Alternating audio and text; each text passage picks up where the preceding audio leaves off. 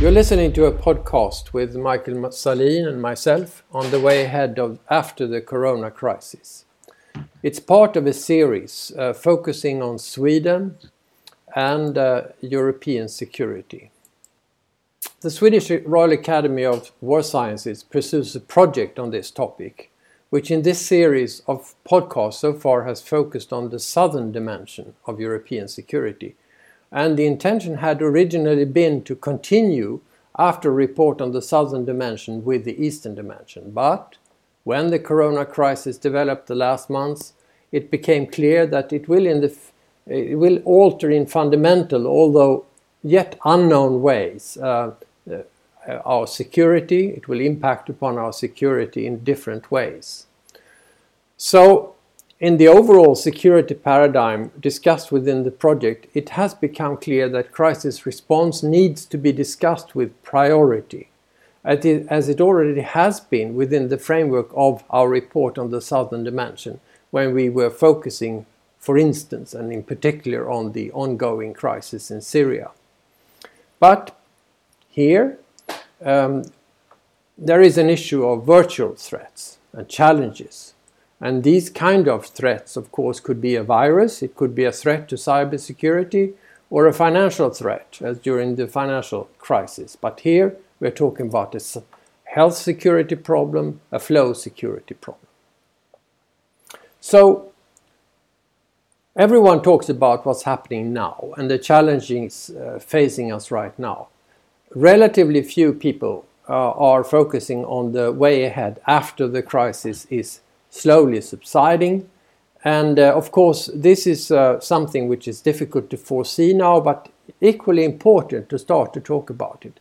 And when you collect material about this, as I've done, as we have done, uh, I've found you know quite a number of articles already thinking ahead, so to say. So we'll go into some of that material here and uh, some of our own thoughts uh, to give people uh, an opportunity to zoom out not only about the, on the current situation but also on the future. Our problem is, of course, that as we are going out of the crisis, we will see that there are many other parallel crises underway, as they are now, of course, but uh, not being seen in the news as they should be. So the question will be put whether this time it will, the situation will be different than we, uh, was the case after the First and Second World Wars. At that point, international leaders, not least US leaders, found it to be of fundamental importance to establish a global multilateral framework for cooperation and also a regional framework for cooperation after the, uh, after the Second World War as regards Europe, NATO, European integration, and so on. So the question is will the current very defensive and protectionist, even egoistic approach to uh, security prevail and, and stay there for some time? What do you say, Michael? Well, my view uh, would be that since we are dealing, as Rumsfeld would have said, uh, with the unknown unknowns, uh, we have to take a, take a deep breath and think fresh. Uh, uh, my view here is that it is in a way understandable that uh, actors, be they be they nation, nation states, act uh, in with an instinct of of self-interest. You see that at all levels um, because of the shock of the corona. It was not unpredictable, but it was not clearly foreseen. But I expect that uh, in due course, and with due course I mean within a year's time or so, it will be uh, realized that uh, oops, uh, acting on in your own self-interest is simply not enough. Uh, dealing with this particular threat uh, alongside with all the other threats, as you say. So I expect that there will be a period of soul searching and uh, and tentative inventiveness in trying to reconstruct uh, multilateralism on the basis uh, this time of a multipolar uh, world political situation, which needs to be uh, realistically reflected in any multilateral structure. But since this is a huge uh, issue which will take many years, and since time is not available in order to deal with the immediate crises, there must be a, an interim period where, on the one hand, uh, there is a, uh, an effort to try to uh, to save what is savable among the existing multilateral structures while thinking about a, a more long-term situation. But my my uh, basic view here is that the uh, realization on the indispensability also in this new world of some kind of realistically construed uh, multilateral system reflecting multipolarity in world politics will be a necessity. Yeah. Uh, so clearly, the current state of affairs is not uh, is not uh, uh okay. It's uh, uh, I note that not only Jan Eliasson but Helen Clark and others are, and I quote Jan Eliasson here on Twitter. the passivity of the UN Security Council on COVID-19 is striking and irresponsible. Precedents for action on similar threats to international peace and security have been honorably, honorably set by the Council on AIDS, Ebola and Climate Change. As an example of a, of a, a feeling uh, which is very widespread uh, on the global level that uh, the multilateral system is not up to up to a par at, at the uh, current time. Mm-hmm. And uh, the question is is it possible to deal with both the health and economic aspects of your own uh, for the future? Uh, can you do it on your own? Can uh, words like autonomy, nationalism, protectionism, less integration, less globalization, less democracy, less human rights, less freedom of speech, more disinformation, more focus on authoritarian leadership. Is that what we are going to see, even in the largest Western democracies? Uh, I note, for instance, uh, the threat uh, posed by, by President Trump, although he denied it during the same press conference, to, uh, uh, that when he proposed to, lower the US contribution to the World Health Organization, at the very uh, time when, when more and more vulnerable countries are being exposed to this and are desperately in need of advice from the World Health Organization. How pessimistic are you about this? Well, I'm pessimistic about uh, the possibilities to reconstruct functioning uh, multilateralism as long as the situation is what it is currently in the US. Because even if it may be true, and probably is true, that uh, any functioning multilateralism from now on has to reflect uh, global uh, power realities. Uh, in a in a new way, I, I guess. Uh, still, the importance of the U.S. for leadership uh, is well is is among the indispensable components. Polit the political game in the U.S. I'm not politicizing here, but I'm just stressing the the the importance of the U.S. and being in a uh, in an electoral campaign right now also. Uh, it will continue, uh, and the absence of the U.S. Uh, playing a constructive role uh, and a leadership role will, I'm afraid, be suffering uh, as long as the electoral campaign goes on. And then, of course, you have the hugely important question as to the next four years and what kind of leadership because uh, the world cannot uh, regain functioning multilateralism as long as the US is uh, in uh, in political disorder, at least concerning global leadership, and as long as U.S. first uh, is the paramount uh, slogan in that country. So one has to look very, very carefully at the U.S. factor uh, before the elections and beyond. And there, I am a little bit scared of uh, of the uh, of the consequences of things going wrong or uh, remaining on the wrong path. We yeah. the world needs constructive U.S. leadership. Yes, this is also my my conclusion after having gone through the various contributions I see in the literature already and the various uh, uh, proposals for for action, uh, including what uh, Henry Kissinger himself mm. writes in Project Syndicate. You know the need for for the and it wasn't actually in the uh, Wall Street Journal.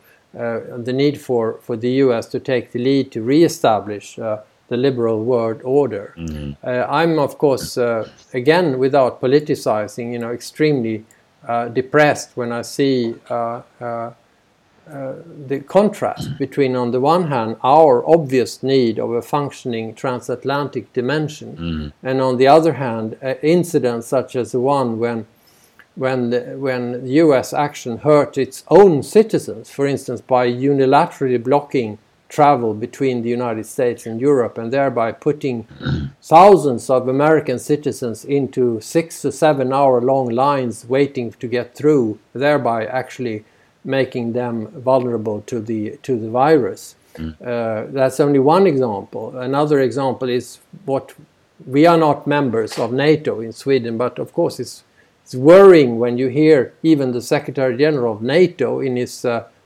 public conversation with uh, with President Trump recently, uh, congratulating the U.S. president uh, for using language against its European partners, which are clearly not very very nice. I mean, it's, it's it's it's not uh, it's not you, you heard that kind of language also when the Ukrainian president spoke with President Trump you know congratulating him telling him that he's doing 100% the right thing mm. whereas what you know is happening is a, is, is a blatant pressure on on uh, on these uh, on these European partners so um, uh, this is very, very uh, problematic, I suppose, for NATO uh, because it's difficult to have a, a, good and constructive dialogue in that framework for the moment. Uh, and it is, encourages, obviously, European leaders uh, more to seek a dialogue within the context of their European partners alone, mm. without having the Americans present, and which is, again, a very, very bad development in comparison to what we thought we had yeah. uh, sometime earlier in the in the previous decade. Mm-hmm. One of the, one of the uh, harmful aspects of this uh, coronavirus problem now is that uh, it works both globally, which uh, in a way is good for for uh, multilateral instincts. we're in this together, as is commonly said but it's uh, in parallel to affecting all countries. Uh, it also affects uh, uh the leadership population relations in all countries as well. This uh, makes for profound disruptive possibilities, which is um, really enhancing the element of uncertainty and insecurity as we move forward. And I can only agree with you what you said about the about the U.S. and what I said also about the U.S. Its indispensable role, but the great uh, harm that can be done also from the fact that in a very uncertain, also constitutionally uncertain electoral campaign, uh, and uh, a certain degree of considerable degree of blame gaming will be conducted necessarily whereby, um, although the, the world needs to bow to the elected leader of the US, but there is also an enormous uh, amount of criticism uh, building against Trump for his handling of this corona crisis. So, depending on the uh, the next few months' developments on this score, you will see possibly a very uh, disruptive uh, and destructive um, process within the US, um, and that will uh, affect world affairs. At the same time of this uncertainty, and while it remaining uncertain concerning uh, the next four years, you absolutely need to uh, resume contacts between the main players concerning nuclear arms and arms control issues because uh, there, uh, I think this is a trigger to the necessity of resuming a multilateral approach because without it you cannot deal with the arms race in the nuclear area nor with the issues of nuclear proliferation. And that is another threat to world security. Yeah i mean uh, the, the the russian ambassador to the united states is on record to discussing this issue uh, very recently as well. Um, mm-hmm of course, the point is uh, on what conditions uh, China also would be involved in the in yes. the dialogue. Yes. Uh, on a wider uh, spectrum of issues, uh, one can note that if I if we look at Russia for a moment, uh, there is a very interesting contribution from one of the of the academics in the, in, in Russia, Mr. Kortunov from RIAC, who who um, and I quote him nor did the pandemic become an incentive for Russia and Saudi Arabia to make mutual concessions during the OPEC Plus negotiations, which could have prevented the collapse in oil prices and the subsequent panic on global financial markets. In each of these, and I continue quote, uh, and in many other cases, the universal interests of the self preservation of the human population have invariably been pushed into the background for the sake of opportunistic political, economic, or other group interests. Mm. Now, that's a very strong criticism uh, against its own government uh, for not taking Russian uh, strategic, economic, and other interests into account when, when dealing with uh, uh, Saudi Arabia and other, other partners within OPEC. And, uh, and Russians have been speaking for quite some time now about the need to re-establish, if not the G8, then something like the G10 with China and India to, to get dialogue going, because clearly Russia does not feel strong in this particular in this uh, particular situation. Mm. Uh, so. Um, a, a U.S. policy focusing on bilateralism and transactionalism is of course uh, going to uh, delay uh, the important re-establishment, a minimum is re-establishment of of relations between the, between the major countries, be it in the G20 later this year and the summit in the autumn or, or in some other format. Yes, but the the problem with the current administration in the U.S and I again stress the indispensability of U.S. leadership, is that the, the president, Mr. Trump, um, seems to be uh, dis disorganizing. He's uh, against any limiting institutional factor, lim limiting U.S. freedom of action preferring instead to have it personalized, uh, personalized relationships uh, between himself and the various leaders, be it uh, Xi or, or, or Putin or Erdogan or whoever, uh, which means that the uh, degree of institutionalization of uh, international affairs has meant dismantling of existing structures which are indispensable to uh, any uh, meaningful nego negotiations. The, and uh, with the U.S. leader preferring to have personal links and doing away with all the institutional uh, uh, surroundings, so to speak, uh, seeking deals on the America First paradigm. All this is uh, is going to be changed, um, but the question is: Is it uh, uh, as a result of the elections in November this year, or is it the result of uh, of an outgoing president uh, in four years uh, extra time?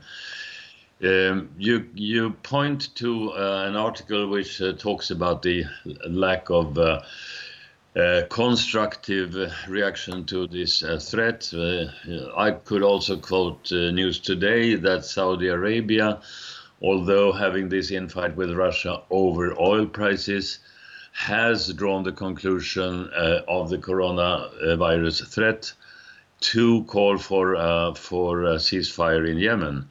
Mm. And I guess that in the in the best of worlds, we are going to see that pattern being uh, being uh, repeated in other uh, conflict areas where uh, it is seen by both sides or all sides that the coronavirus is a threat is so enormous that one simply has to overcome the constant temptation to conquer the next hill uh, and then uh, be ready to discuss uh, a peace accord.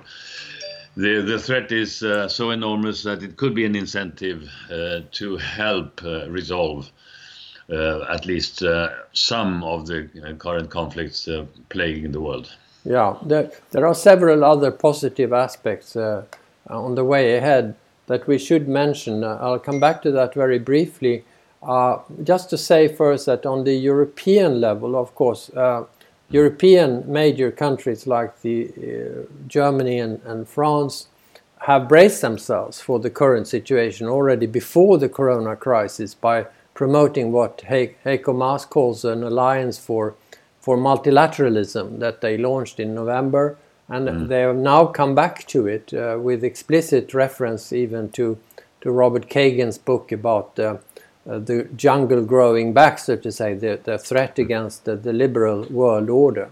Mm. Uh, uh but of course, it's not an easy situation for these uh, this group of countries now, because there is a need to have the United Kingdom fully into the picture.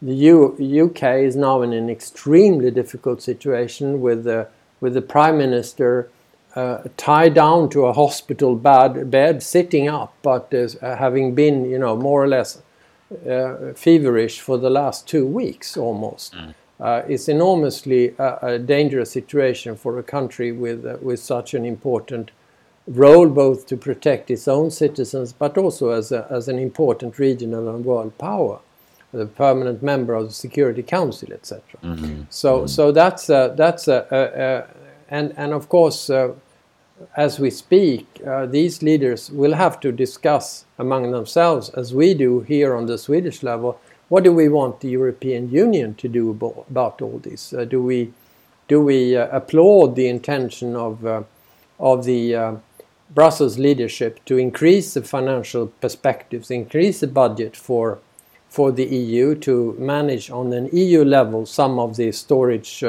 and preparation and crisis responsiveness. All of these things are up, and we certainly will have in a later podcast to come back to mm. that. Mm. Uh, we will also have to come back on the issue of strategy here. How, how, uh, uh, uh what kind of lessons uh, Europe is going to draw from from the uh, from the current crisis. Yeah. If I may add on this point, um, globally, there has been a trend uh, based on US leadership and undisputed power, although there was a nuclear competitive uh, element uh, during the Cold War, uh, for the gradual establishment of a world order where we could say uh, that there was uh, an overlap between Western values and universal values.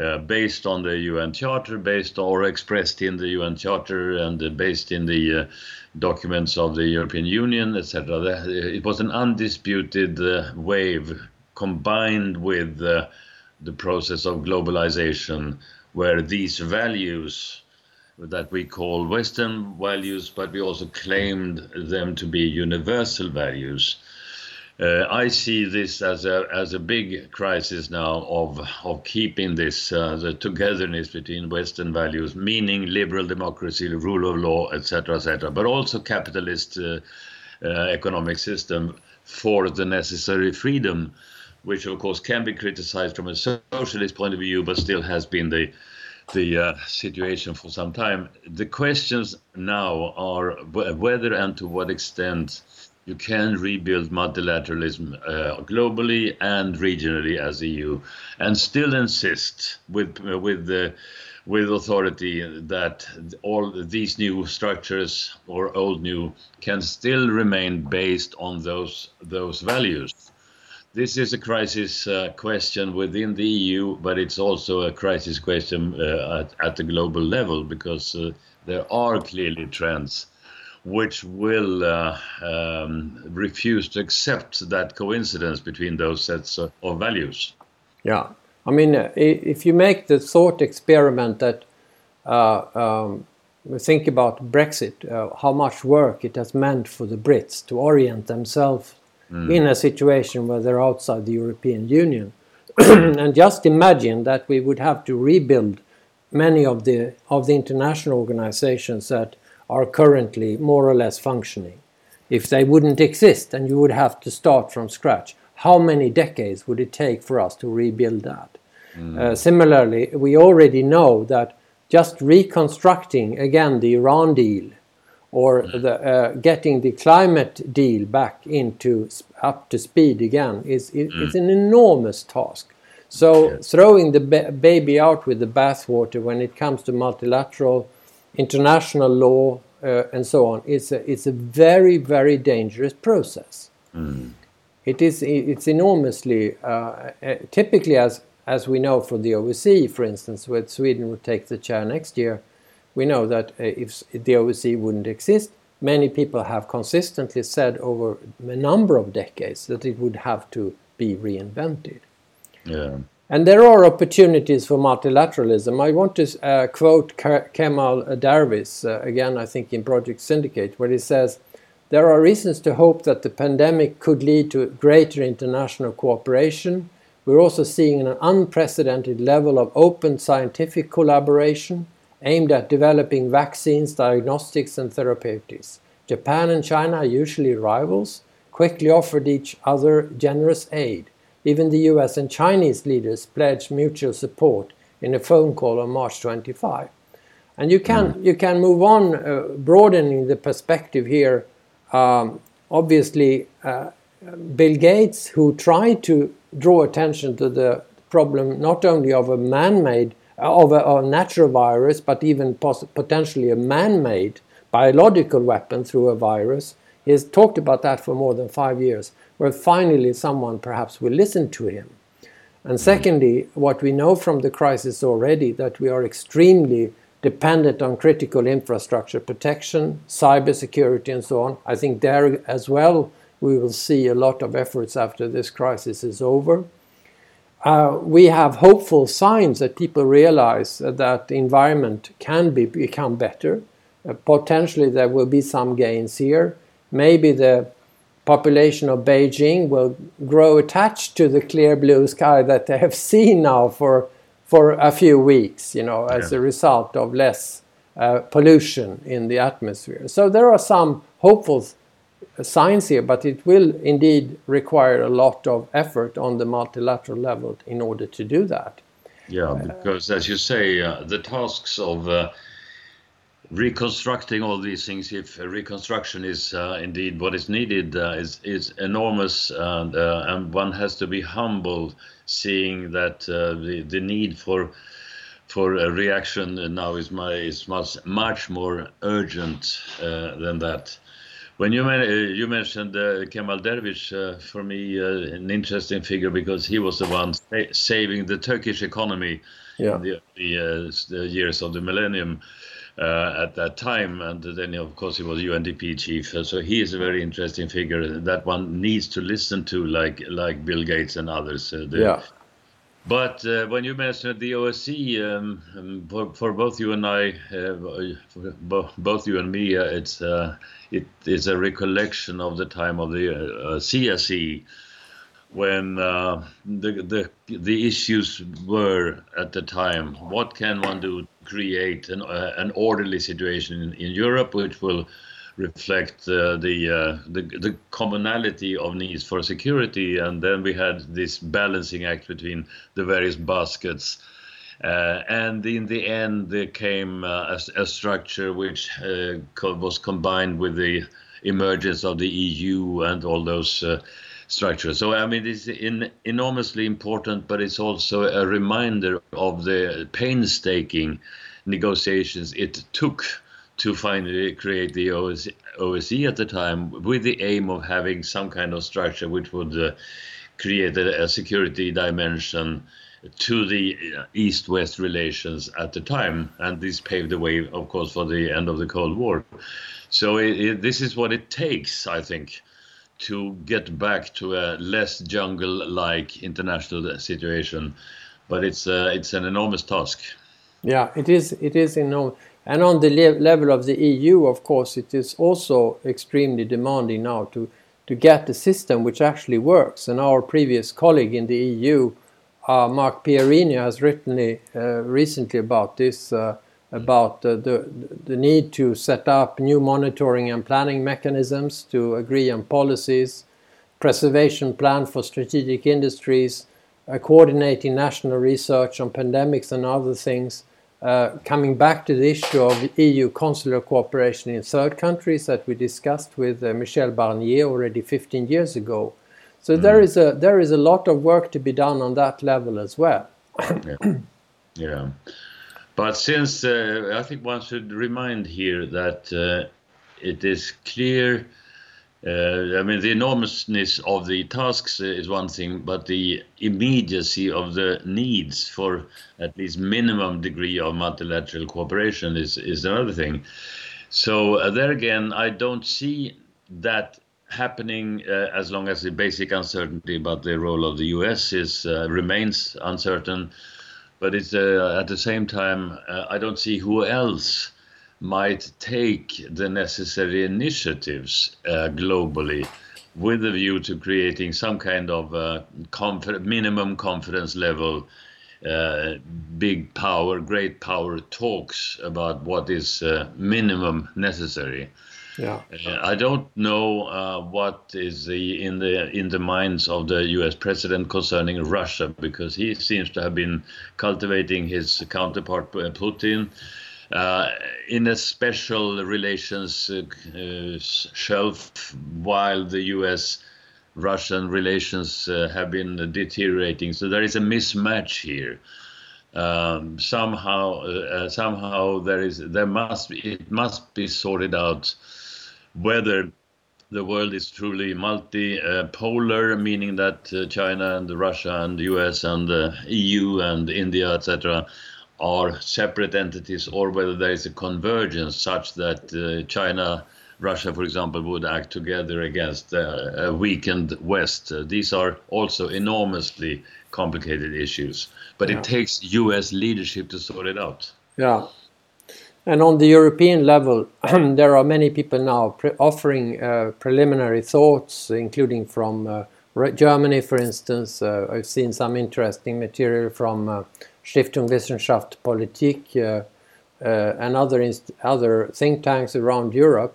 but the, the real problem will come, of course, when it, it has to be done on the level of strategy.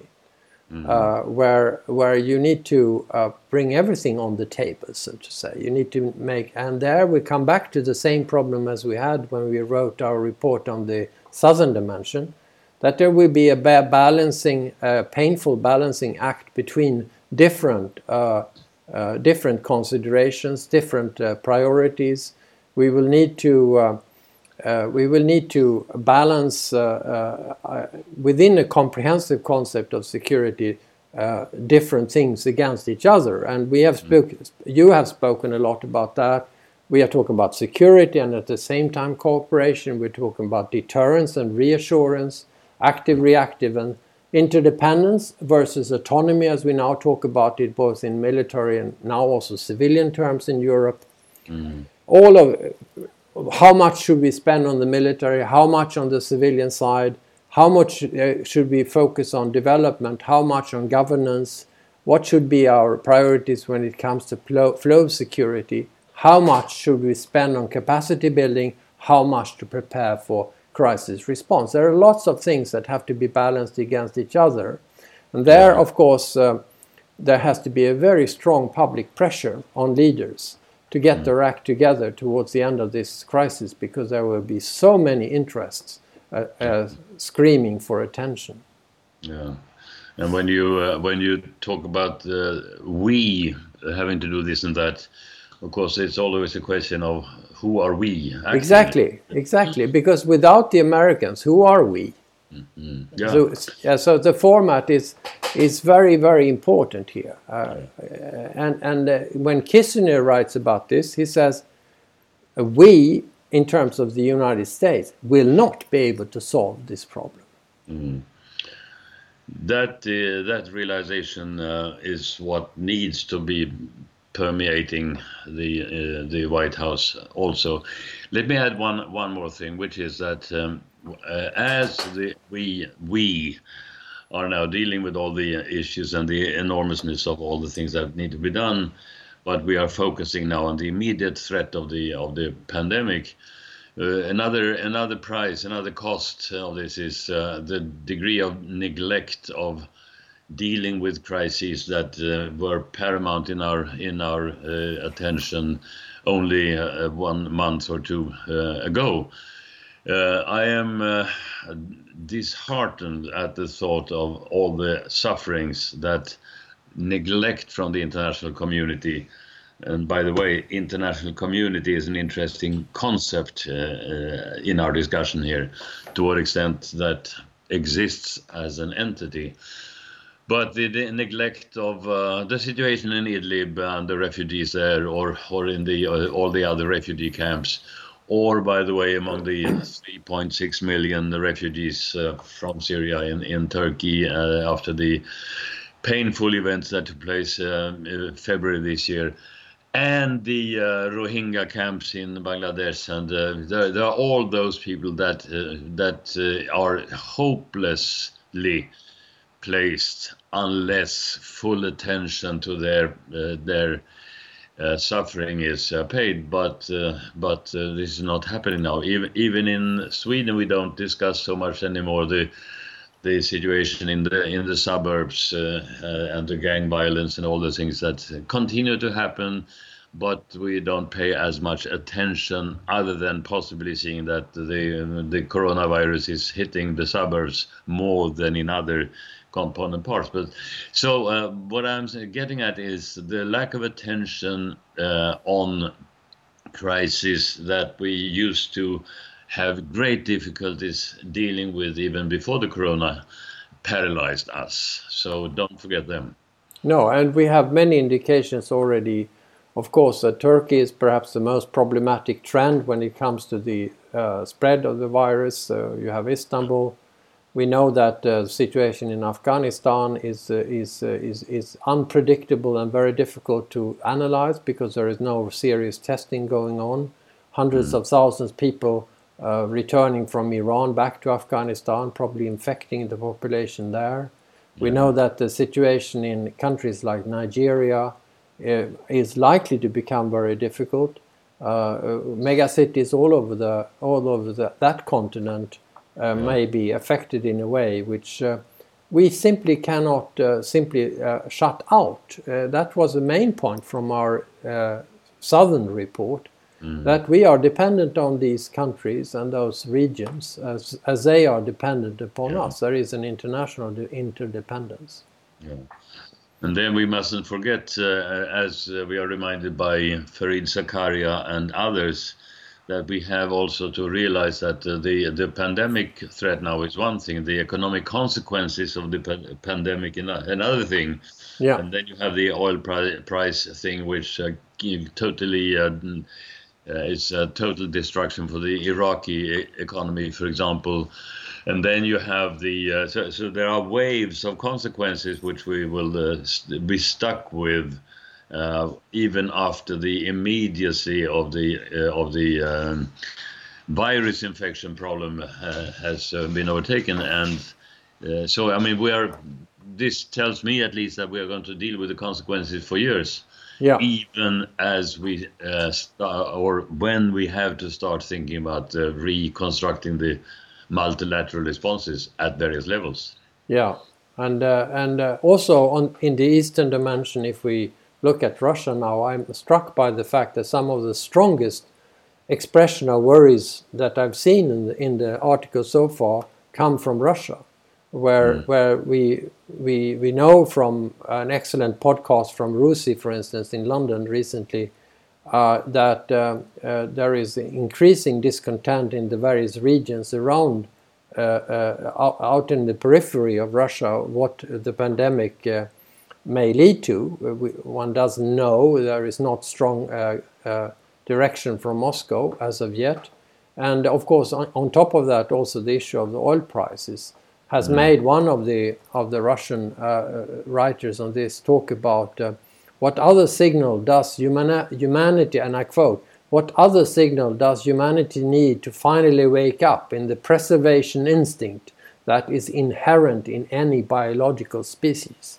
Well, mm. this is, uh, you know, a realization that I think we Swedes would welcome from the Russian government and the Russian people to yeah. be uh, to be joining with us in in this feeling that we basically will need to cooperate now to preserve uh, um, international uh, peace and security and development uh, for our children and grandchildren. But we have to add here, uh, Lars-Erik, that uh, there's not, another threat. Uh, we have mentioned it in passing, which is that the um, responses now to the pandemic crisis will uh, provide an incentive and a temptation for leaders to be go uh, in an authoritarian way you've seen about Hungary, uh, you see about uh, Turkey, uh, maybe also the US, who knows, uh, that uh, there is a temptation to say, uh, in order to deal with the, the crisis now, we have to, we, we cannot afford sort of liberal parliamentary long, long-term bureaucratic procedures. We need to be acting swiftly, and then the risk of making that permanent after the immediate crisis is over. Uh, this is another aspect to the threat also to a liberal wor world order as we now uh, are facing. Absolutely. So we'll need to dig down into these various uh, multilateral and other geographic and thematic issues in further podcasts. We know on the multilateral level, as Jan Eliasson has uh, written, that something has to be done on the UN level to get the UN out of the current phase of uh, passivity, of lockdown in New York, and the distrust in the work of the World Health Organization, the IAEA, and so forth. On the EU level, we have spoken a lot about that. On the OSCE level, uh, clearly we need uh, in Sweden to think about what, what added value could, could Sweden provide to the OSCE agenda for, for, the, uh, for the coming year and years given the fact that the OSCE stands for a lot of the norm building work that has been done uh, mm. over the years, not least the code of conduct for, for interstate relations, mm. and also, of course, the freedom of uh, individuals and so on. But Lars, you have to uh, say, uh, discussing with uh, Jan Eliasson and others, that if you are talking about uh, refreshing the relevance of the UN at the UN level, you have you cannot escape uh, looking again into the very very difficult question of the composition of the of the Security Council. It's it's a long-term issue. I know it's very very difficult, but somehow it still is locked down in in structures um, that flow flew from the uh, Second World War. I, I cannot imagine uh, how one could avoid having to look into that as well in order to to enhance the relevance and legitimacy of the UN structure and, and level. Uh, and that is a reminder how difficult it's going to be. And that's why people are look, talking now more and more about G7, G8, G10, yeah. G20, and so on. And of course, in the UK, uh, I worry about their status. Uh, will, will it be desperately clinging to a permanent seat, uh, mm. etc.? So, yes, indeed, these are structural issues mm. that will come to the fore sooner or later. Mm. And the problem is how to proceed without being totally blocked on any one issue here. Yeah and how to proceed uh, without uh, functioning legitimate respected US leadership. Yeah. Shall we stop there? Okay. All right. Um, happy Happy Easter to uh, all of us being uh, in quarantine. Yes. Absolutely. Happy Easter.